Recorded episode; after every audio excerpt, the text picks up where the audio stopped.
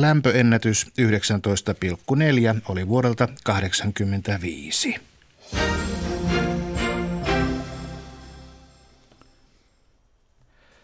Hyvää iltapäivää, hyvät kuuntelijat, ja tervetuloa kuuntelemaan pääministerin haastattelutuntia. Tämä lähetys ei tule Helsingistä kesärannasta tällä kertaa, vaan lähes kesäisestä Oulusta. Niin kuin tuosta uutisista kuulitte, niin täällä Pohjois-Pohjanmaan maakunnassa on mitattu 20 asteen lämpötila tänään lokakuun puolessa välissä. Hyvää iltapäivää pääministeri Juha Sipilä. Hyvää iltapäivää. Miten itse Tuleeko mieleen tällaista lokakuista lämpötilaa täältä Oulusta, että ollaan tuossa parissa kymmenessä? No ei tule kyllä, että kyllä täällä Oulun alueella yhtä aikaa pimeä ja näin lämmin, niin ei, ei sellaista kokemusta ole kyllä muistissa. Kyselijöinä täällä Oulun toimituksessa ovat STTstä vastaava päätoimittaja Minna Holopainen. Hyvää iltapäivää. Hyvää iltapäivää. Ja tämän maakunnan valtalehden sanomalehti Kalevan vastaava päätoimittaja Kyösti Karvonen. Hyvää iltapäivää. Hyvää iltapäivää. Ja Yle Uutisten politiikasta tuottaja Olli Lindqvist. Hyvää iltapäivää Olli. Iltapäivää. Tällaisella porukalla siis mennään seuraava tunti syyslomaviikon aattotunnelmissa. Ja mennään heti tuohon uutiseen, mikä oli kello 14 uutisissa. Siinä kerrottiin, että nämä Ruotsin hallitusneuvottelut ovat nyt tällä erää, erää ohi. Ensimmäinen kierros on käytty ja nyt vedetään vähän sitten henkeä ja mietitään, mitä tehdään seuraavaksi. Pääministeri Juha Sipilä, te juuri ennen lähetystä saitte kollegaltanne Ruotsin keskustan puheenjohtajalta pitkän tekstiviestin kuulemma. Mistä, mitä sinä sanot? Joo, olen, olen yrittänyt seurata hy, hyvin läheltä tätä, missä mennään. Eilen, eilen viestittelin Stefan Lövenin kanssa ja, ja nyt sitten Annie, Annie Löfin kanssa. Ja kyllähän se monimutkainen tilanne on, että, että siellä tämä perinteiset blokkirajat kyllä nyt taitaa murtua, että mitenkään muuten ei tästä taideta päästä siellä, siellä eteenpäin. Että, että hyvin hankala vaalitulos hallituksen muodostamisen näkökulmasta. Halutaanko tästä kysyä lisää? Olli Lindqvist. Niin, keskusta näyttää olevan jonkinlainen pelintekijä siellä, että jos Ani Lööv hylkäsi tämän porvariallianssin, tai näin on kerrottu, niin pidättekö todennäköisenä, että tämä blokkiraja nyt todella murtuu? No todennäköisyyttä en osaa, osaa sanoa, mutta kyllä Anni Leff on viestinyt aikaisemminkin, että ei se mahdotonta ole, että, että he lähtisivät sitten sosiaalidemokraattien kanssa muodostamaan hallitusta, mutta se on varmaan sitten niin kuin Suomessakin aina lopulta ohjelmakysymys ja, ja asia, asiakysymys, että, että toivottavasti siellä päästään eteenpäin. Naapuri on meille, meille tärkeä naapuri. Tästä asiasta varmasti sitten, sitten tuota, pitkin tätä syksyä kuullaan lisää, että miten siellä, siellä seuraava hallituksen muodostamiskierros lähtee. Ja, ja ilmeisesti äh, hetkinen, siis neljä, neljä mahdollisuutta vielä on muodostaa tuota hallitusta ja sen jälkeen sitten mennään uusiin vaaleihin, jos ei hallitusta synny. Mutta mennään ensimmäiseen isoon asiaan. Me tulemme puhumaan tässä lähetyksen muun muassa ilmastopolitiikasta ja sitten Euroopan unionin isoista haasteista. Ensi viikolla on muun muassa Euroopan neuvoston eli Euroopan unionin huippukokous ja siinä yhteydessä sitten vielä perään Euroopan ja Aasian päämiesten asemkokous. Tällaista kansainvälistä asioista puhutaan tuonnempana, mutta mennään alkuun kotimaan politiikkaan. Hallituksen ja ammattiyhdistyksen väen, väen välit ovat tällä hetkellä kirjat ja syynä siihen on, niin kuin hallituksen puolelta sanotaan, hallituksen työllistämislinja ja siihen kuuluva esitys irtisanomisten helpottamisesta. Olli Lindqvist. Niin, syksyä ovat sävyttäneet AY-liikkeen laajat poliittiset työtaistelutoimet, joilla se vastustaa tätä hallituksen aietta keventää irtisanomista pienissä yrityksissä. Pari viikkoa sitten hallitus esitti toistaiseksi viimeiseksi ääneen kompromissiesityksensä. Se ei AY-liikkeelle kelvannut ja torstaina ilmoititte yllättäen, että hallitus hakee eduskunnan tukea kiistassa tuomalla eduskuntaan nyt tiedonannon hallituksen työllisyyspolitiikasta. Oletan, että tekään ette usko, että tämä tiedonanto välttämättä muuttaa suuresti sitä AY-liikkeen suhtautumista tähän kysymykseen, niin mikä on tämän operaation perimmäinen tarkoitus? Niin, ihan perimmäinen ja taustasyyhän tälle, tälle tuota, tai, tai tausta tälle on työaikalaki ja, ja siinä käyty pitkä, pitkä kolmikanta neuvottelujen vääntö. Työryhmä teki puolitoista vuotta töitä ja päätyi lopulta riita, riitaan ja, ja emme saaneet esitystä tuonne huhtikuun kehysriiheen mennessä. Sitten ilmoitin palkansaajajärjestöille, että että tulemme luopumaan, mutta tuomme sitten merkitykseltään pienemmän ja, ja myöskin heidän näkökulmastaan helpomman ää, asian hyväksyä. Eli tällä haetaan sitä, että pienissä yrityksissä, mikroyrityksissä nyt sitten ää, työllistämisen kynnystä pystyttäisiin alentamaan. Hallitus on tehnyt lukuisan määrän tämmöisiä pieniä toimia, joissa, joissa kun sitä tointa on valmisteltu, niin arvio on ollut, että että sen, sen vaikutus on positiivinen, mutta erittäin vaikea on kenenkään asiantuntija sanoa, että kuinka monta työpaikkaa juuri tämä muutos tuo. Että nyt tutkittiin sitten jälkikäteen, että 33-42 000 uutta työpaikkaa on syntynyt näiden hallitusten, hallituksen toimenpiteiden ansiosta ja sen lisäksi sitten tämä yhdessä sovittu kiky-sopimus, joka on tuonut 30-40 000 työpaikkaa. Eli kyllä näillä hurjan iso merkitys on, että, että näitä toimia tehdään.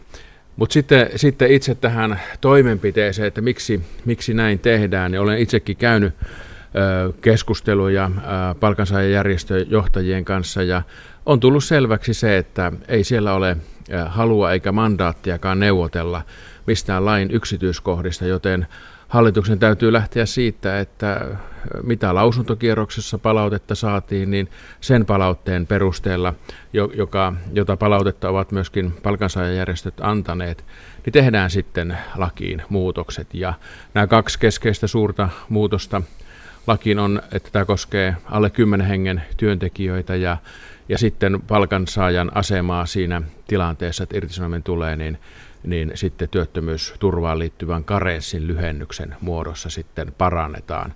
Eli se ei ole enää tämän jälkeen 90 päivää, vaan 60 päivää. Mutta tämä tilanne näyttää ajautuneen melkoiseen juntturaan, niin miten näin kuitenkin melko pienestä ja yksinkertaisestakin asiasta on saattanut tulla näin suuri ja periaatteellinen kiista? No se, että näitä toimia on tehty laskettiin, että, että se on lähellä 80, kun näitä tämän tyyppisiä pieniä toimia on ollut. Ja, ja sitäkin on kyselty näissä keskusteluissa, että olisiko tällainen tilanne tullut mistä tahansa, niin kyllä se vastaus ainakin rivien välistä on, että, että kyllä olisi tullut. Ja kun nyt näin pienestä asiasta on tullut näin suuri poliittinen kysymys ja, ja sivulliset kärsii nyt näistä lakoista ja seisauksista, niin otettiin sitten käyttöön oikeastaan järein työkalu, mitä hallituksella tässä on. Eli annetaan tiedonanto eduskunnalle ja kysytään eduskunnan kantaa tähän asiaan. Tiedonantoahan käytetään tyypillisesti silloin, kun hallitus aloittaa, niin hallitusohjelma hyväksytään tiedonannon muodossa. Kataisen hallitus haki eh, tiedonannon muodossa eduskunnan eh, hyväksyntää linjaukselle tukea Kreikkaa eh, tässä talouskriisissä ja niin edespäin. Me tehtiin tiedonanto silloin, kun meillä hallituspohja muuttui, kun perussuomalaisten puolue hajosi. Eli, eli varsin iso työkalu täm, näin, näin niin kuin pieneen asiaan, mutta kun tästä on tullut poliittinen kysymys, niin me ajateltiin, että silloin on parasta, että eduskunta sanoo tässä sanansa, ja, ja suomalaisessa demokratiassa kyllä sitten se eduskunnan sana on se, joka, joka painaa korkein päättävä demokraattinen elin Suomessa. Hyvä, käydään tästä sitten vielä syvempää keskustelua. Minna Holopainen, STT. Kuka tätä lakia varsinaisesti haluaa, kun jopa työnantajien edustajat Etelärannassa ovat suhtautuneet aika skeptisesti siihen? No Etelärannan edustajat eivät kyllä edusta ihan niitä pienimpiä yrityksiä, että valitettavasti eh, työttömiä meillä ei oikein edusta kukaan ja, ja myöskään sitten ihan näiden pienempien yritysten ongelmiin ei löydy ratkaisua edunvalvonnan kautta. Eli me olemme arvioineet sen ja siitä on tehty kyselytutkimuksia ja myöskin asiantuntija-arvioiden mukaan työllistämiskynnys alenee tämän lain muutoksella. Ja kun työllistämiskynnys alenee, niin sitten tuottavuuden kehittymisen kautta ja, ja myöskin on arvioitu, että pitkäaikaistyöttömyyteen tällä on selkeä positiivinen vaikutus. Ja näitä toimia meidän pitää vaan uskaltaa tehdä. Se vaikutus julkiseen talouteen yhdellä prosenttiyksiköllä työllisyysasteessa on 1,4 miljardia euroa. Jos meillä joku ammatillinen koulutus esimerkiksi niin on al, vähän alle 2 miljardia koko, koko budjetissa, niin, niin me saadaan se suuruusluokka, tai korjausvelka on vajaa 2 miljardia tiestössä, niin nyt puhutaan 1,4 miljardista per prosenttiyksikkö työllisyysasteessa, se on noussut jo yli 4 prosenttiyksikköä. Eli kyllä tämä työllisyyden merkitys suomalaisen hyvinvointiyhteiskunnan ylläpitämisessä on aivan keskeinen. Ja sen takia tehdään sekä isoja toimia että sitten näitä pienempiä toimia. Kyösti Karvonen Kaleva. Joo, kun sitten tämä lakiesitys tulee aikana eduskuntaan, niin, niin odotatteko, että AY-liike luopuisi vastatoimistaan sen käsittelyajaksi ja tulisi jonkinlainen linnarauha ja jos tuota, nämä vastatoimet jatkuvat, niin pidättekö sitä jonkinlaisena ulkoparlamentaarisena painostuksena? No sen jälkeen, jos eduskunta nyt tiistain keskustelussa ja, ja keskiviikon äänestyksessä linjaa sen, että, että tätä valmistelua jatketaan, niin kyllä se aika erikoista olisi, jos lähdetään sitten eduskunnan linjausta vastaan, vastaan jatkamaan poliittisten lakkojen toimien muodossa. Et me ollaan tällä kaudella lisätty tämän lainvalmistelun laatua sillä tavalla, että me ollaan lisätty tähän yksi ylimääräinen vaihe, eli meillä on perustettu tämmöinen arviointineuvosto, joka käy jokaisen lain läpi, niin myöskin tämän lain, ja se ottaa noin neljä viikkoa aikaa. Ja olisi aika erikoista, että huolellisen lainvalmistelun aikana sitten olisi, olisi niin tämmöisessä kiistaa herättävässä laissa sitten tavallaan kylki auki aika pitkään ja, ja, ja tuota, sivulliset kärsisivät tästä tilanteesta. Nyt on tärkeää se, että eduskunta linjaa tämän kysymyksen ja sitten palataan normaaliin arkeen. Vielä, vielä tästä tyylistä sellainen, sellainen täsmentävä kysymys, ehkä jo siihen vastatitte, mutta jotta jankataan vielä siis, että eduskunnan luottamusta nauttiva enemmistöhallitus, miksi ei vain viedä sitä lakiesitystä normaalin tyyliin eduskuntaan, äänestä rätkäytetään ja siinä se? Sen takia, että tämä, tämä on auki, auki sitten tuonne tammikuun loppuun saakka. Eduskunnan käsittely ottaa oman aikansa ja eikä tässä huomisessa tai tiistain keskustelussa oteta kantaa ihan lain yksityiskohtiin. Eihän hallitusohjelmaakaan hyväksyttäessä oteta kantaa yksityiskohtiin, mutta tiedonannon tarkoituksena on nimenomaan hakea poliittinen linjaus asialle. Esimerkiksi niin kuin hallitusohjelma, kyllähän on tiedossa, että hallitus on muodostettu enemmistöön, mutta haetaan kuitenkin sieltä eduskunnasta sitten hallitusohjelmalle hyväksyntä. Samalla tavalla Kreikan tukipaketeille Kataisen hallituksen aikana. Olihan silloinkin enemmistö hallituksesta kysymys, mutta haettiin eduskunnan hyväksyntä. Silloin se on niin kuin linjattu ja, ja pulinat pois, niin kuin Virolainen aikanaan totesi. Minna Holopainen. Eduskunnalla ei kuitenkaan ole tosiaan tiedossa yksityiskohtia, kuten sanoitte äsken. Lakiluonnosta me ainakaan mediassa ei ole onnistuttu vielä löytämään tahoa, joka olisi sen nähnyt. Niin missä vaiheessa tämä konkreettinen lainvalmistelu on menossa? Viittasitte äsken lainvalmistelun laadun tärkeyteen. Niin, li, li, äh, siis äh, nämä suuret linjat tästä, tästä kysymyksestä on, on äh, kaikkien tiedossa ja, ja lakiehdotus on ollut lausunnoilla. Se lausunnoilla ollut luonnos on kaikkien nähtävänä. Ja siihen nämä kaksi suurinta muutosta on, on se, että se koskee alle 10 hengen työntekijöitä ja sitten siihen liittyen tätä työntekijän karenssia helpotetaan. Tämä jotenkin tämä, ja, ja tämä, tämä annetaan arviointineuvostolle ihan nyt sitten lähipäivinä, lähiviikkoina. Eli marraskuun puoliväli on muistaakseni se aikataulu, kun se sitten eduskunnalle marraskuun puolivälin jälkeen tulee. Mutta jotenkin tämä keskustelu on niin kuin, minusta kääntynyt ihan, ihan niin kuin päälaelleen, että edelleenkin Suomessa tämän lainmuutoksen jälkeenkin pitää olla, olla painavat syyt irtisanomiselle. Tämä on erittäin pieni muutos siihen, eli eihän kukaan halua irtisanomisia, eikä kukaan työntek- työnantaja palkkaa yhtään työntekijää sen takia, että, että saisi irtisanoa. Mutta kun tämä asia koetaan työllistämiskynnyksen kynnyksen, kynnykseksi Suomessa ja, ja sitä työllistämisen kynnystä meidän pitää alentaa.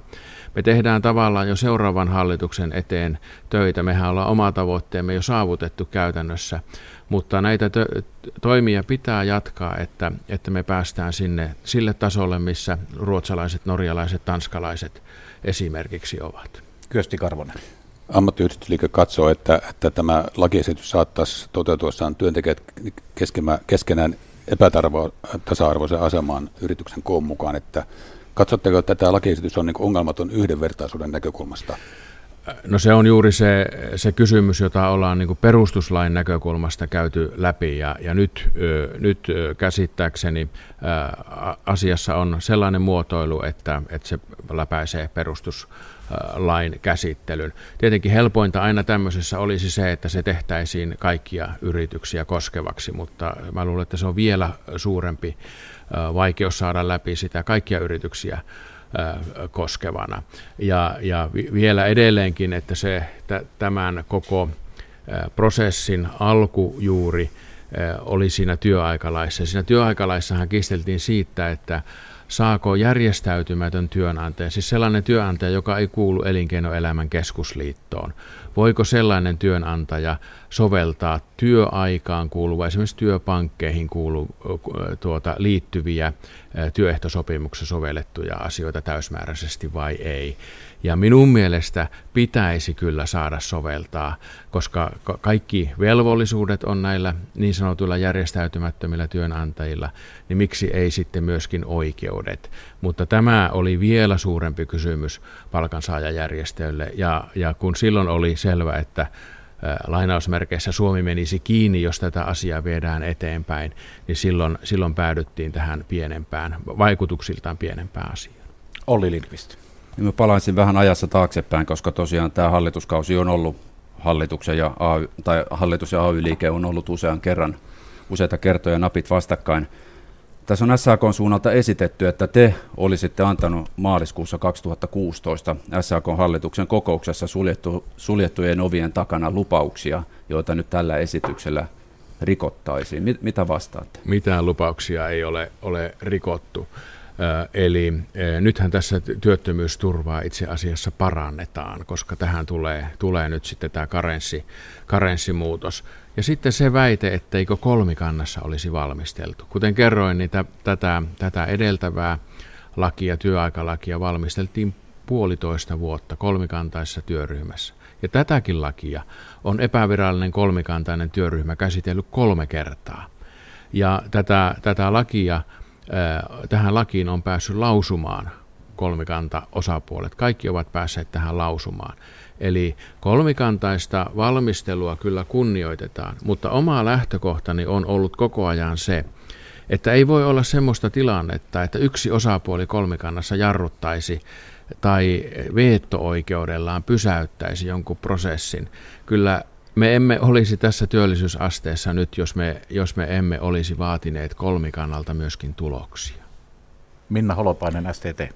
Vaikka laki säädettäisiin, niin ilmeisesti työehtosopimuksessa lienee kuitenkin mahdollista sopia tämän nykyisen tilanteen säilyttämisestä. Mitä merkitystä tällä laille silloin jää? Niin, laki, laki antaa oikeuden, oikeuden esimerkiksi eh, koeajoistahan työehtosopimuksissa joissakin on sovittu lyhyemmästä koeajasta kuin mitä mitä laki sallii. Mutta lainsäädäntö antaa sen kehyksen ja, ja sitten se on työnantajien ja työntekijöiden sopimisen asia, sitten jos halutaan sopia jotakin muuta. Myöskin työsopimuksessahan voidaan sopia hyvin vapaasti asioista sitten, sitten yksittäisen työntekijän ja työnantajan välillä. Mutta nimenomaan silloin työntekijälle kuitenkin voitaisiin sopia hänelle edullisemmat ehdot tässä, eli tällä laki ei vaikuttaisi siihen joko työehtosopimuksessa tai työsopimuksessa, kuten sanoitte. Ja nyt kun suurempia työnantajia edustavat liitot ovat olleet skeptisiä, ja jos näin käy, mm. niin mitä merkitystä sillä lailla sitten on enää sen jälkeen?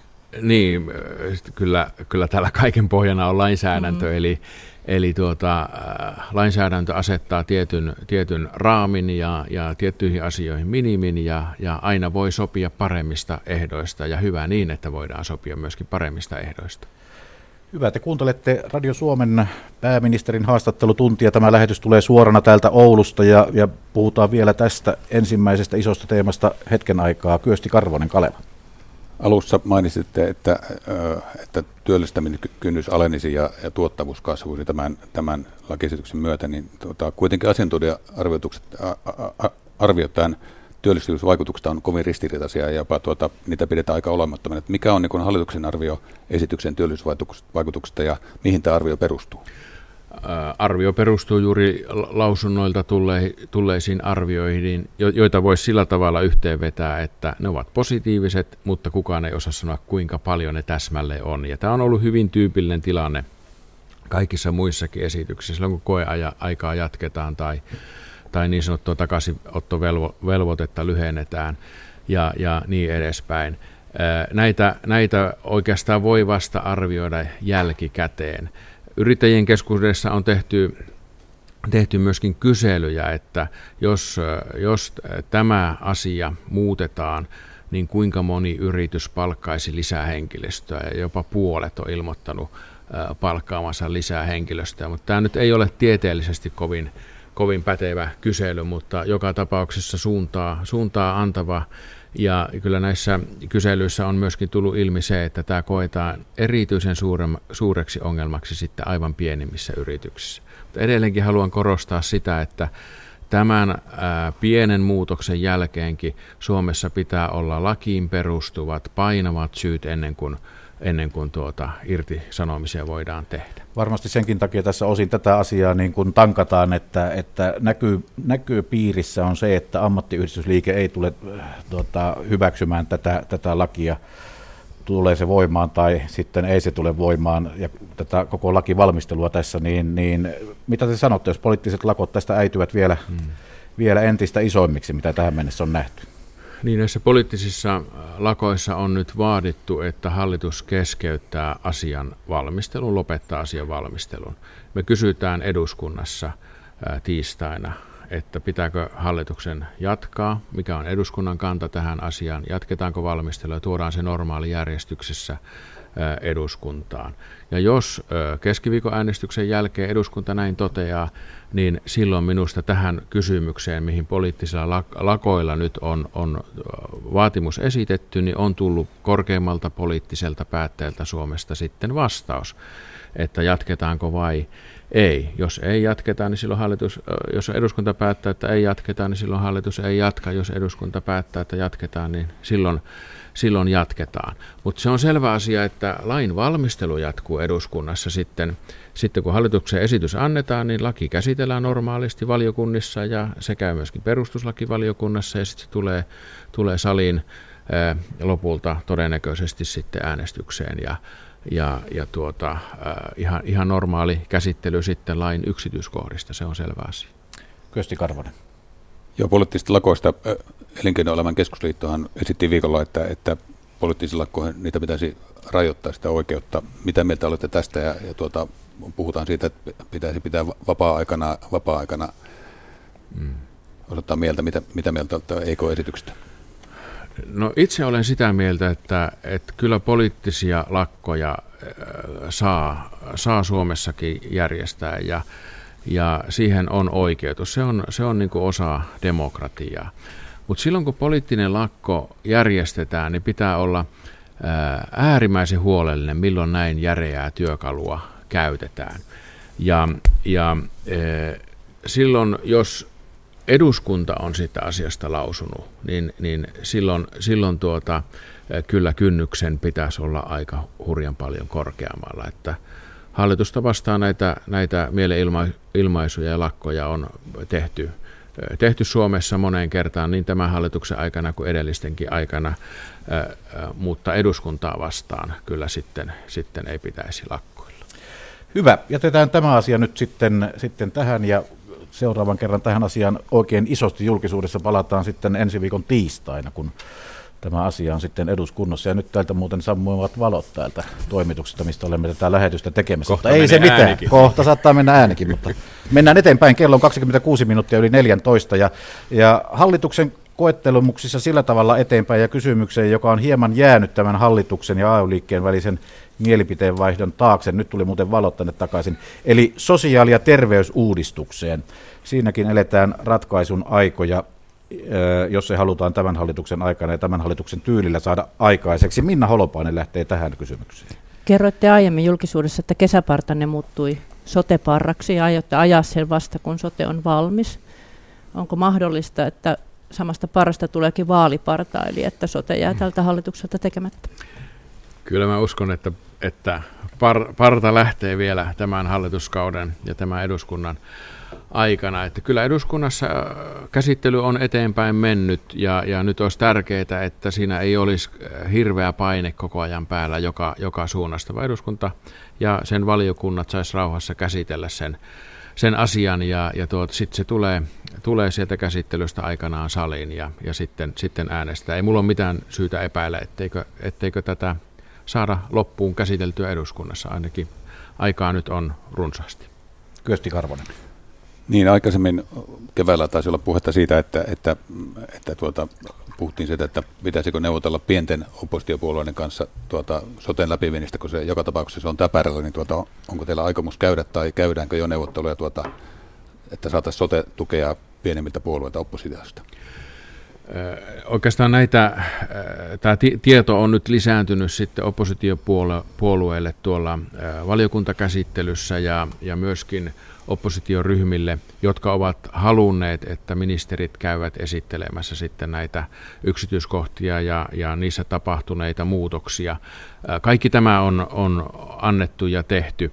Mulla ei ole tietoa sitten, miten, miten oppositio tulee käyttäytymään sitten, sitten varsinaisessa äänestyksessä, mutta sen kyllä tiedän, että, että hyvin laaja yli hallitusoppositiorajojen oleva yhteisymmärrys on maakunnissa asian valmistelemiseksi, että, että viimeksi täällä eilen kuulin, että, että kyllä täällä hyvin yksituumaisesti viedään asioita Pohjois-Pohjanmaalla eteenpäin yli puolueen rajojen, ja tämä muutos halutaan, ja ei haluta siihen yhtään enää viivettä. Olli Lindqvist vielä tästä aiheesta. Niin näistä aikatauluista, kun teitä kuuntelee, niin kuulostaa siltä, että kaikki menee niin kuin su- on suunniteltu, mutta tässähän piti syyskuussa tulla valmista sosiaali- ja terveysvaliokunnasta. Nyt lokakuu kääntyy jälkipuoliskolle ja mm. vieläkään ei ole paperia. Eikö se ollut viime vuonna? Joo, siis vuoden lisäaika tähän on, on tuota tullut koko, koko äh, hallituksen esityksen ja lain voimaantuloon. Se on, se on totta, ähm, äh, mutta en mä pääministerinä kyllä lähde arvioimaan eduskunnan aikataulut. Eduskunta ja valiokunta asettavat itse aikataulunsa ja, ja olen siellä sitten seuraavassa vaiheessa. Minun roolini on painaa sitä vihreätä nappia ja teen sen mielellään sitten, kun se saliin tulee. Minna.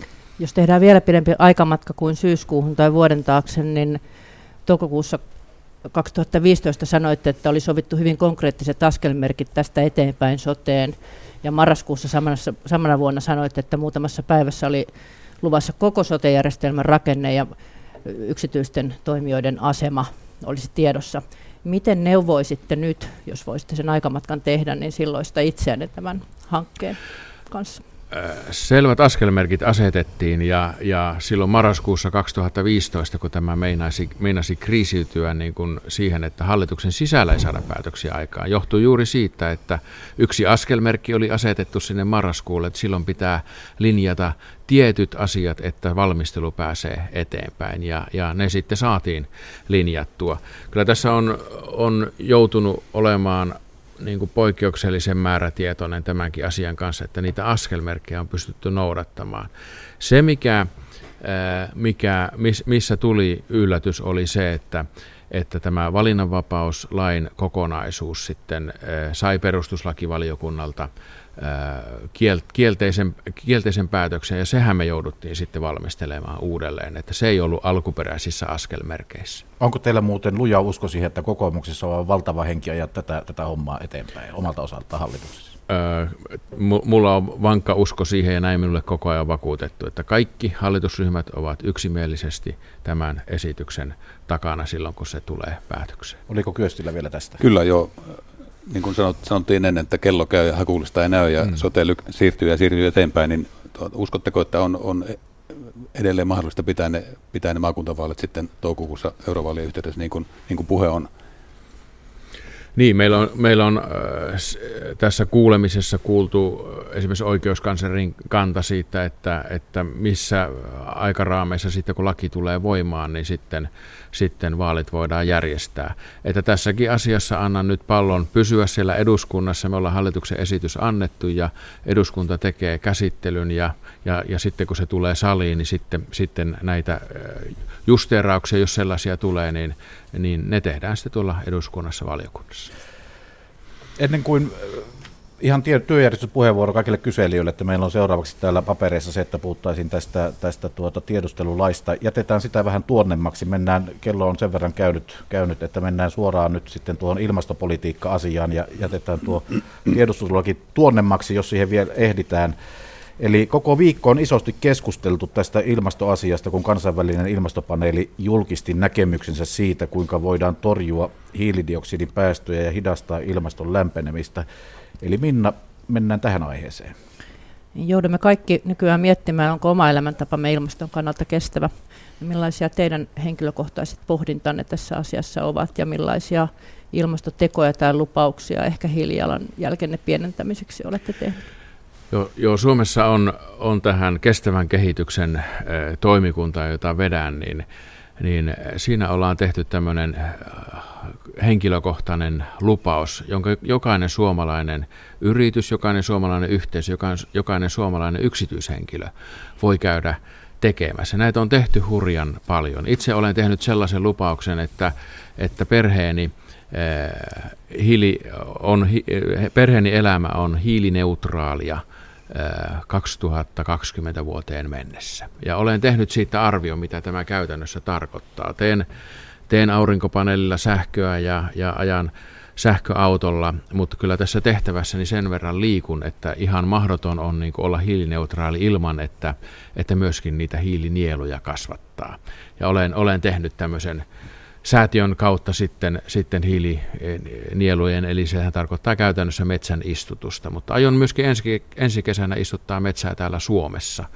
Eli, eli eh, tätä se niin kuin henkilötasolla on, että meidän pitää muuttaa kulutustottumuksia eh, ja, ja eh, se näkyy siinä päivittäisessä kuluttamisessa. Pitää, pitää säästää energiaa ja, ja miettiä sitten henkilökohtaisilla valinnoilla, että, että miten hiilijalanjälki olisi mahdollisimman pieni. Mutta se ei tule riittämään, eli myöskin siihen hiilinielun kasvattamiseen meidän pitää löytää myöskin sellaisia käytännön keinoja, joita on helppo osoittaa.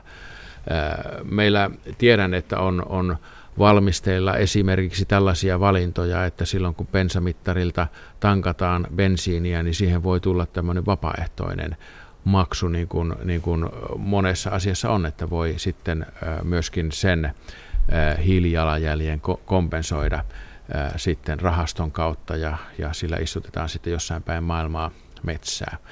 Että nä, kaksi asiaa, eli kulutustottumukset ja sitten tämä hiilinielu. No entä sitten Suomi valmistautuu EU-puheenjohtajakauteensa, millä tavalla nämä ilmastoasiat ovat siinä esillä, millaisia konkreettisia tavoitteita Suomella ehkä on silloin? Ensinnäkin EU-tasolla niin meidän pitää tehdä enemmän. Ja, ja nyt oikeastaan ympäristöministerit jo tällä, tällä viikolla tiistaina kokoontuivat ja, ja siellä linjattiin, että enemmän täytyy tehdä. Ja seuraavan kerran asiaa tarkastellaan vuonna 2020 missä mennään. Ja, ja Suomella on puheenjohtajuus juuri ennen tuota, eli, eli tämäkin asia nyt sitten tulee näiden tämän viikon linjausten perusteella Suomen puheenjohtajakaudelle. Itse teen nyt Euroopan kiertuetta, eli tapaan kaikki EU-kollegani ennen tuota puheenjohtajuuskauden alkua, joko heidän kotimaassaan tai sitten, sitten Suomessa. Ja kyllä tämä ilmasto, ilmastonmuutos ja sen vastainen työ on joka paikassa esillä. Viimeksi kävin Portugalissa ja Espanjassa viime viikolla ja ja Portugalissa oli esillä tämä suomalainen kestävä metsänhoito, he halusivat oppia siitä, ja Espanjassa keskustelimme siitä, että miten yhdessä voimme EU-tasolla tehdä enemmän. Kyösti Karvonen. Joo, Oulussa kun ollaan, niin, niin pitää puhua lentämisestä, koska täältä mm. lennetään paljon Helsinkiä takaisin. Niin, niin mitä mieltä olette lentoverosta? Lennätte myös paljon itse. Pitäisikö lentovero ottaa käyttöön? Mielestäni eh, meillä pitäisi olla lentämisessäkin tämmöinen hiilineutraali istuinpaikka. Eli, eli tuota, lentoyhtiöt, lentoyhtiöiden pitäisi kilpailla siitä keskenään. Mä uskon, että tämä on se ensimmäinen vaihe, mutta kyllä voidaan myöskin mielestäni miettiä sitä, että, että se hiilinielu, mitä tarvitaan sen, sen lentomatkan kompensoimiseksi, niin, niin se kasvattaminen tehdään sitten verotuksen ja, ja sitä kautta rahastojen kautta. Eli tähän löytyy kyllä, kyllä tapoja. Ei se, ei se niin kuin mahdotonta ole, että, että näin, näin sitten jatkossa tehtäisiin. Eli kun puhutaan lentämisestä, niin ensinnäkin siellä pitäisi siirtyä mahdollisimman pieni, pienipäästöisiin polttoaineisiin ja mahdollisimman edullisiin polttoaineen kulutukseen. Ja, ja sitten tätä, tämä hiilinielu on sitten se kolmas, kolmas tapa. Ja oikeastaan vielä kun tuossa kesällä kiersin su- suomalaisia yrityksiä osaamista, kävin yliopistoissakin vierailulla, niin Suomessa on yllättävän hyvää teknologiaa myöskin hiilikaappauksesta. Tuota ilmasta sitten otetaan hiilidioksidia ja valmistetaan siitä tuotteita, hiili, hiilivetytuotteita. Ja, ja esimerkiksi Macron vierailullaan ää, oli varsin vaikuttunut tästä, kun hänelle esiteltiin, esiteltiin tämä ja, ja hän lupasi, että nämä on juuri niitä asioita, joita voidaan sitten yhdessä viedä eteenpäin. Esimerkiksi ottaa osaksi Afrikka-politiikkaa. Ilmastopolitiikkaan liittyen on alettu spekuloida yhä enemmän tästä arktisesta huippukokouksesta ja, ja, ja presidentti sanoi viikolla, että, että sen niin kuin mahdollisuudet ovat niin kuin selvästi parantuneet. Et onko alettu hakea jo päivämääriä ja, ja tuota, kun Oulussa kun Oulu, niin tietysti sitä paikkaa, että olisiko Oulu mahdollinen? Joo, kyllä paikka on Helsinki ja se tulee, tulee lähinnä näiden, näiden suurten maiden vaatimuksesta. Ei päivämäärää ole vielä, vielä sovittu, että, että Venäjä on luvannut antaa tälle tukensa. Pohjoismaiden kollega, kollegoiden kanssa keskustelin tästä jo viime toukokuussa ja keskustelen uudestaan nyt pari vi- tai itse asiassa viikon päästä ja, ja sieltä on kyllä tullut tuki, että lähinnä nyt sitten USAsta odotetaan vastausta ja voi olla, että siellä nämä välivaalit käydään sitten ennen kuin kun saadaan sitten tähän vastaus. Mutta, mutta kuten tasavallan presidentti on todennut, niin, niin mahdollisuudet ovat selkeästi parantuneet kuin, kuin mitä ne on. Esillä sitä on pidetty kyllä koko ajan. Vielä palasin tähän, tähän ilmastopolitiikka-asiaan sillä tavalla, että, että nyt kun tämä IPCCn raportti tuli, niin se on aikamoinen momentum koko, koko maapallolle Kyllä. herätä niin kuin tähän, tähän asiaan, että ja se, mikä näkymä meille tarjotaan, on se, että ei kovin hyvältä näytä niin pitkälle kuin ajatus ja silmä siintää, niin tulevat hallitukset, esimerkiksi Suomessa ensi keväänä muodostettava hallitus, niin millä tavalla se tulee muuttamaan sitä, kun hallitusohjelmaa mm. kirjoitetaan, että tätä tässä vähän vihjasitte siihen, että, että, että erilaisia veroja voisi tulla, tulla lisää ruvetaan verottamaan entistä enemmän siis syömistä, asumista, liikkumista, kaikkia tämmöisiä asioita, mitkä sitten muodostavat näitä hiilidioksidipäästöjä. Kyllähän me ollaan hurjan paljon tehty tällä kaudella. Suomi näillä toimillaan tähtää siihen, että, että Suomi on hiilineutraali vuonna 2045. Mm. Ja me tehdään itse asiassa tulevana torstaina eh, hallituksen esitykset kivihiilen käytön kieltämisestä vuonna 2029 ja, ja samassa kokouksessa sitten näitä sekoitevelvoitteita, eli, eli siirrymme fossiilista polttoaineista kohti biopolttoaineita.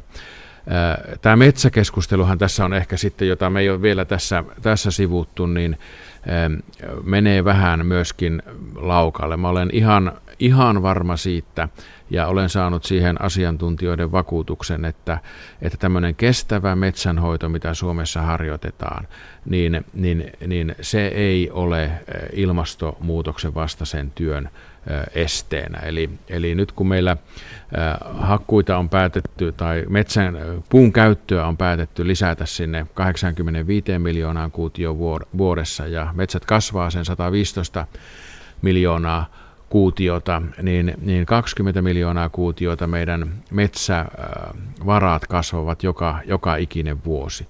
Mutta siitä olen samaa mieltä kuin kriitikot, että myöskin, myöskin uutta metsäalaa tulisi kasvattaa. Ja sitä ollaan nyt selvitetty ja toivon, että kun meillä on kaikki edus, eduskuntapuolueet koolla tuolla kesärannassa 20. päivä marraskuuta ja, ja vähän niin kuin puhtaalta pöydältä mietitään niitä seuraavia toimia, niin tämä metsitysohjelma Suomessa ja sitä kautta se voisi olla mallina myöskin Euroopalle ja monille muille maille, niin tutkitaan tarkasti. Meillä on esimerkiksi viljelysmaata, jotka on käytöstä poistunutta tai, tai tosi huonosti tuottavaa, meillä on tur- turvesoita, jotka on käytöstä poistettu ja niin edespäin. Että kyllä meillä löytyy sellaista pinta-alaa, jota voitaisiin sitten metsittää ihan ilmastonmuutoksen torjumisen ja hiilinielujen kasvattamisen näkökulmasta.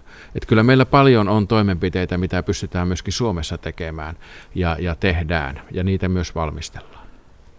Olli Lindqvist. Niin, totesitte nämä Suomen jo ääneen lausutut tavoitteet, että kivihiilestä luovutaan 2029 mennessä ja näin, mutta IPCC-viesti oli kuitenkin se, että kaikilta maailman mailta vaaditaan nyt uusia toimia. Niin onko jotain konkreettista, mitä Sipilän hallitus voi vielä tehdä?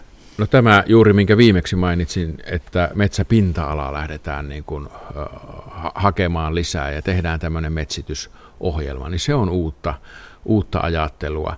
Tuo Tiilikainen lanseerasi tämmöisen viiskohtaisen ohjelman, jossa tämä, tämä oli yksi kohta ja sitten tämmöiset ilmastoharvennukset on, on yksi kohta. Ja, ja, ja, ja tiettyjen suoalojen, jotka, joiden metsittiminen ei ole lähtenyt käyntiin, niiden, niiden ennallistaminen – ja, ja niin edespäin. Eli, eli kyllä meillä, meillä on toimenpiteitä, joita, joita voidaan pistää jo liikkeelle tällä kaudella ja, ja valmistella niin, että, että ne voisivat myöskin seuraava hallitusohjelmassa olla keskeisessä. Mutta tämä on vakava asia ja, ja minun mielestä Suomessa pitää olla tässä myöskin suunnannäyttäjä ja, ja, ja toimia sellaisena myöskin Euroopan unionissa. Ihan kaikki maathan Euroopan unionissa eivät niin hirveän kiinnostuneita tästä asiasta Kertokaa ole. lyhyesti visionne siitä, että mitkä ovat ne bisnesalat, millä ei ole enää tässä ilmastomaailmassa enää tulevaisuutta, mistä pitäisi päästä pois ja mihin syntyy sitä uutta? No kyllä tuo kivihiilen rahtaaminen ainakin saa, saa loppua. Mutta tuota, kyllä tämä tuo valtavasti myöskin eh, liiketoimintamahdollisuuksia suomalaisille yrityksille. Kerroin. Mutta mit, mitkä, mit, mistä, mistä pitää luopua? Mitkä ovat semmoisia, mitkä ovat niin tiensä päässä tässä, kun ajatellaan tämmöisiä... Niin kuin, no fossiilisen polttoaineeseen perustuvat... Muoviteollisuus. Mu- muovit, korvaan, muovit korvautuvat tuota, biomuoveilla, e, esimerkiksi puupohjaisilla. Puun käyttöä pitää miettiä se, että kun tehdään hirsikoulupuusta, niin se hiilihän on sitoutuneena siihen. Eli meidän pitää niin kuin jatkojalostaa puutakin mahdollisimman pitkälle, että se, se hiili pysyy sitoutuneena siihen, siihen uuteen tuotteeseen, mikä tehdään. Mutta ehkä yhden asian nostan tuolla Lappeenrannan yliopistolla kävin vierailulla ja oli hyvin vaikuttunut siitä, että siellä, siellä siis tehtiin likaisesta vedestä ja, ja ilmasta otettiin hiilidioksidi talteen ja, ja ilmaan palautettiin happea ja siitä tehtiin sitten erilaisia hiilivetyjä, jota, jopa proteiineja, joita, joita pystyy sitten, sitten tuota, myöskin käyttämään ruokateollisuuden pohjana.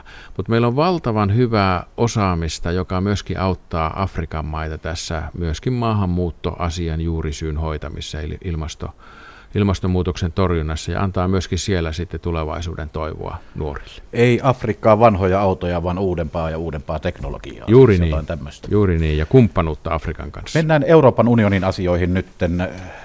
Ensi viikolla on EU-neuvoston kokous, eli EU-huippukokous, ja Suomen näissä kokouksissa aina edustaa pääministeri, eli vielä EU-sta Olli Lindqvist.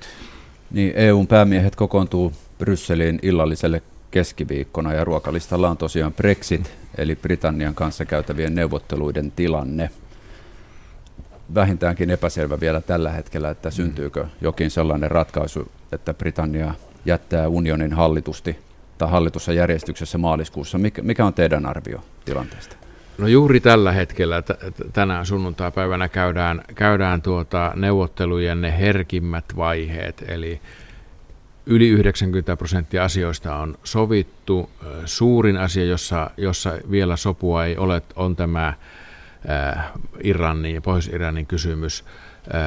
Mutta äh, sanotaanko näin, että 50-50 ehkä tällä hetkellä on mahdollisuudet sille, että sopu löytyy ja, ja pääministeri May voisi esitellä omalle hallitukselleen sitten sen maanantaina ja jos sieltä tulee vihreitä valoa, niin sitten voisimme sen linjata jo sitten tulevan viikon huippukokouksessa.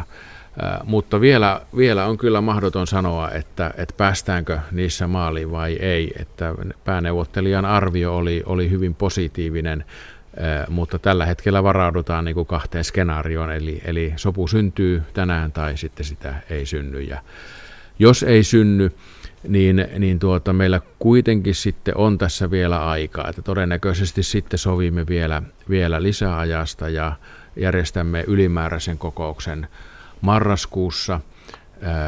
Sille on alustavasti merkintä tuolla marraskuun puolivälin paikkeilla jo kalenterissa.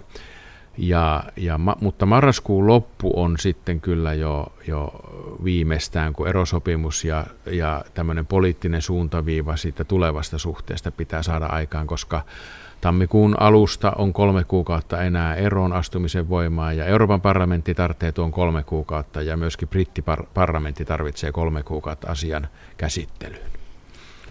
Jos, jos Britannia lähtee ilman sopimusta, niin minkälainen sirkus meillä on käsissä? No kyllä se hyvin epätoivottava tilanne on. Siinäkin tilanteessa tietenkin on, on mahdollisuuksia, että muutetaan jotakin, muutetaan, muutetaan päivää tai, tai tuota, tehdään sitten muita järjestelyjä, mutta kyllä tämä on ehdottomasti se selkein ja toimivin tie, että erosopimuksesta tehdään nyt sopimus, ja, ja olemme myöskin taipuvaisia siihen, että tässä samassa yhteydessä siitä uudesta suhteesta tehdään tämmöinen poliittinen linjaus, joka helpottaa sitä päätöksentekoa tuolla UK päässä. Ja, ja uskon, että päästään joko nyt ensi viikon kokouksessa tai sitten viimeistään marraskuussa maaliin. 12 minuuttia vaille 15 on tällä hetkellä kello ja kuuntelette Yle Radio Suomen pääministerin haastattelutuntia. Ja Brexitistä vielä puhutaan. Kyösti Karvonen Kale. Entinen pääministeri Blair, Gordon Blair on Britanniassa arvioinut, että, että uusi kansanäänestys toteutuu niin kuin 50 prosentin todennäköisyydellä, ei 50-60, vaan 50-50. Ja siellä työväenpuolella teki oikein puoluekokouspäätöksen, että jos tämä main malli ei mene läpi parlamentissa, niin, tuota, niin tuota, pitäisi pitää uusi äänestys, niin uusi kansanäänestys. Pidättekö tämä mahdollisena? Onko se, onko se aivan niin kuin sulla mahdottomuus, että siellä tulisi uusi kansanäänestys?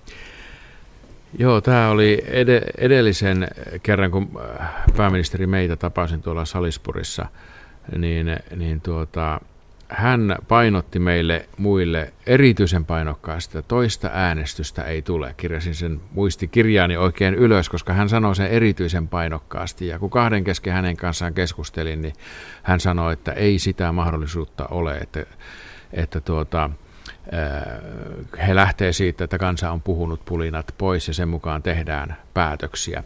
Ja, ja se ei ole kyllä meidän muiden hänen kollegoidensa tehtävä, muiden maiden pääministereiden tehtävä arvioida sitten, mitä siellä tapahtuu, jos, jos tuota, tyydyttävää, heidän mielestään tyydyttävää sopimusta ei tule. Mutta tämä on niin kuin main vahva viesti, jonka nyt tässä vaan toista. Kyösti Niin täällä kotisuomessa on uutisoitu, että ulkoministeri olisi lähettänyt eri taholla ilmoituksen, että pitää varautua siihen, että, että ei tulisi sopimusta lainkaan. Niin minkälaisiin varautumistoimiin on ryhdytty tai aiotaan ryhtyä Suomessa, että sopimusta ei tule?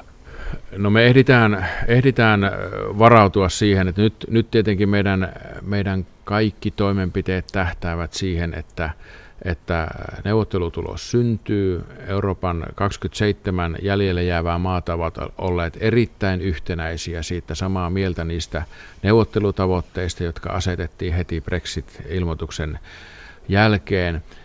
Ja, ja tästä uudesta suhteestakin meillä kaikilla on yhteinen tahtotila, että, että brittien kanssa tietenkin on, on sitten tärkeää, että saadaan, saadaan hyvä suhde ja tavaravienti toimii puolin, puolin ja toisin, että Britannia on meille tärkeä kumppani edelleenkin.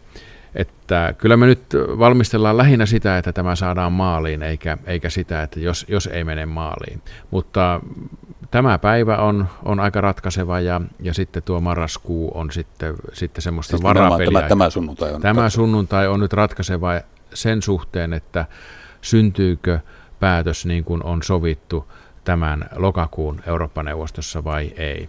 Ja sitten, sitten todennäköisesti, jos ei synny, niin sitten siihen tulee vähän lisää aikaa ja marraskuu on sitten se takaraja. Hyvä. Minna Holopainen. Mutta jos kävisi niin, että se sopimukset on erot tulisi, niin mitkä olisivat hankalimmat seuraukset suomalaisille ja Suomelle siinä tapauksessa?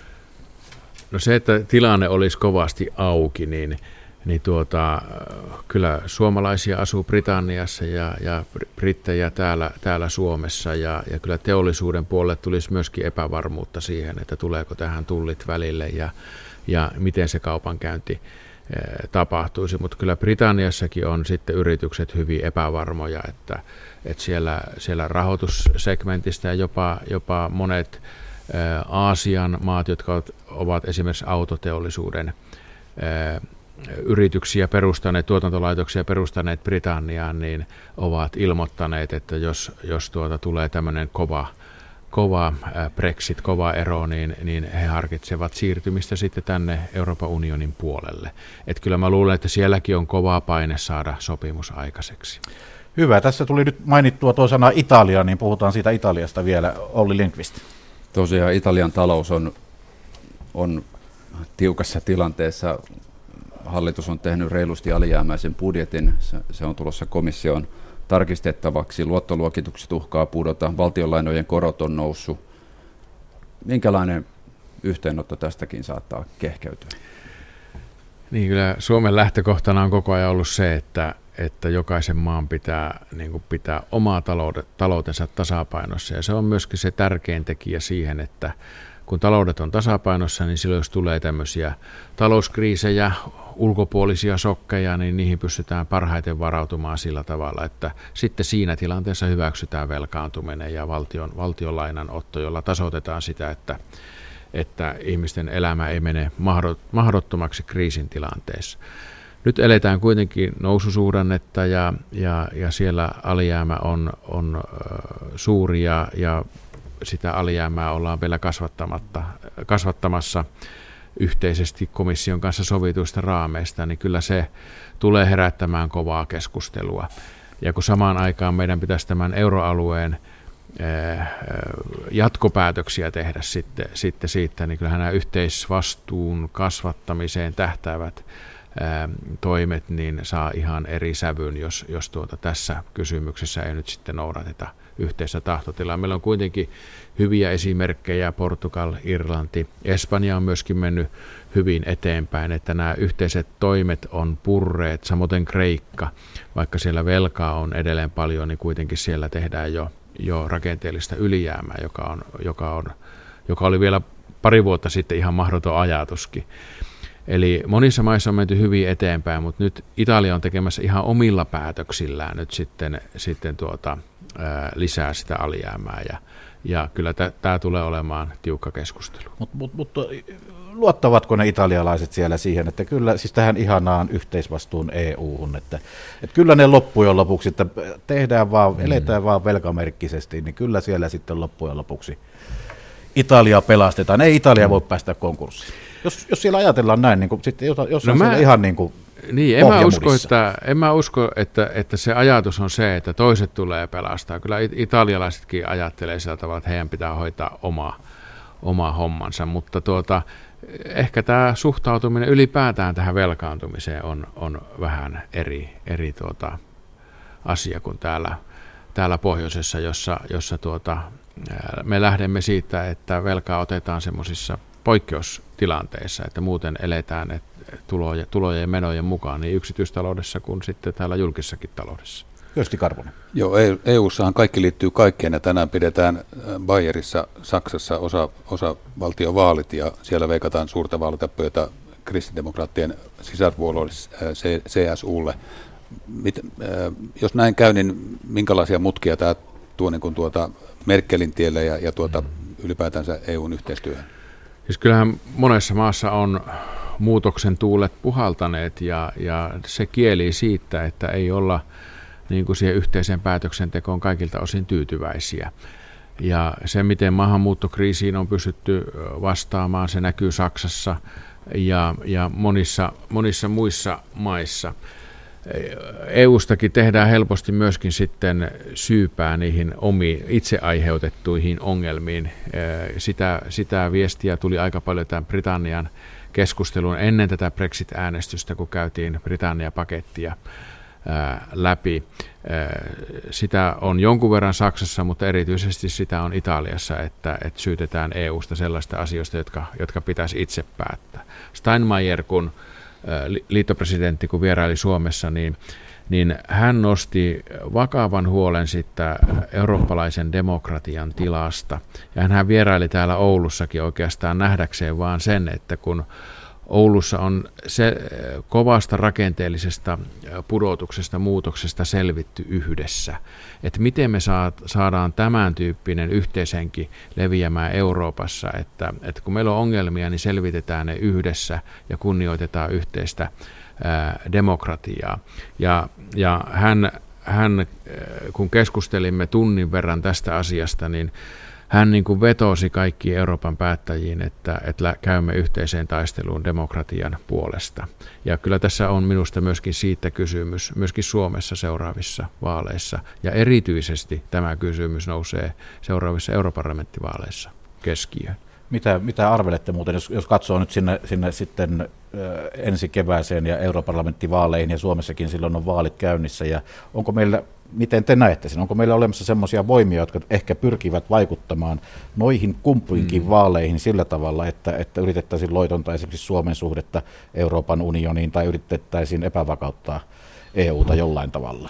No kyllä näitäkin vaikutusyrityksiä on, on se on niin kuin selvä asia ja ne tulee, tulee lisääntymään ja keinot siihen myöskin koko ajan lisääntyvät. Mutta kyllä tuossa naapurissa Ruotsissakin tämä vaikea hallitustilanne nyt on, on aika pitkälle niin kuin, tai sanotaan, että tässä tilanteessa pitäisi pystyä ajattelemaan vähän uudella tavalla. Että siellä ollaan niin kuin jumi, jumiuduttu tähän blokkiajatteluun ja nyt sitten kun vaankieliasemaan nousee tämmöinen populistinen puolue, joka, joka tarjoaa, tarjoaa monimutkaisiin ongelmiin yksinkertaisia ratkaisuja, niin kyllä minusta olisi tärkeää se, että, että demokratiassa aina – myöskin populistit välillä ovat päättämässä asioista ja, ja, ja sillä tavalla niin kuin nähdään se, että toimiiko ne yksinkertaiset keinot todellakin eh, monimutkaisiin asioihin. Ne nimittäin ei toimi. Vielä tähän loppuun yksi jokerikysymys. Sen esittää Olli Lindqvist. Niin, kyllä. Kaksi EU, minuuttia aikaa. EU puuttuu myös Suomen tekemisiin. Tällä viikolla saatiin tieto siitä, että komissio torjuu ajatuksen, että etämyydyn alkoholin maahantuonti kiellettäisiin Suomessa lailla – komissio ehdotti sen sijaan noutopisteitä, mistä etämyydyt alkoholit voisi noutaa. Miltä mm. ajatus kuulostaa? No kyllä tähänkin asiaan ratkaisu löytyy, se on, se on ihan, ihan varma asia. Komissio otti myöskin tähän kevyt auto kysymykseen kantaa, että, että Suomessa nyt voi tehdä kevyt auton vanhasta autosta ja sitä voi sitten 15-vuotias ajaa niin kuin mopoautolla ajanut. Ja he olivat sitä mieltä, että siihen pitäisi asentaa peräkoukku. Ja me olimme kyllä sitä mieltä, että Se emme siitä nyt... ilmastonmuutosasiasta. Niin, me emme kyllä lähde ihan kaikkeen siihen, mitä komissio, komissio esittää myöskin. Että kyllä täällä edelleenkin, vaikka tämä on paljon parantunut, tämä komission, sanotaan, että pikkuasioihin puuttuminen, että, että kyllä komission pitäisi olla sitten iso, isoissa asioissa ja pienissä asioissa – unohtaa. Mä en tästä yksittäisestä asiasta niin, niin muuta osaa tässä vaiheessa sanoa kuin, että ratkaisu löytyy, että siihen ei ole vielä hallitustasolla käyty tuota komission vastausta läpi. Pääministeri Juha Sipilä, kiitoksia haastattelutunnista. Kiitos paljon. Ja kiitoksia myös tänne. Täällä jossain on Oulun toimituksen päällikkö Katja Oittinen, niin kiitos siitä, että saatiin käydä täällä. Täällä on ollut hyvä ja mukava tehdä pääministerin haastattelutuntia. Ulkona on lämmintä, menkää ulos. Kello on 15 vuorossa uutiset.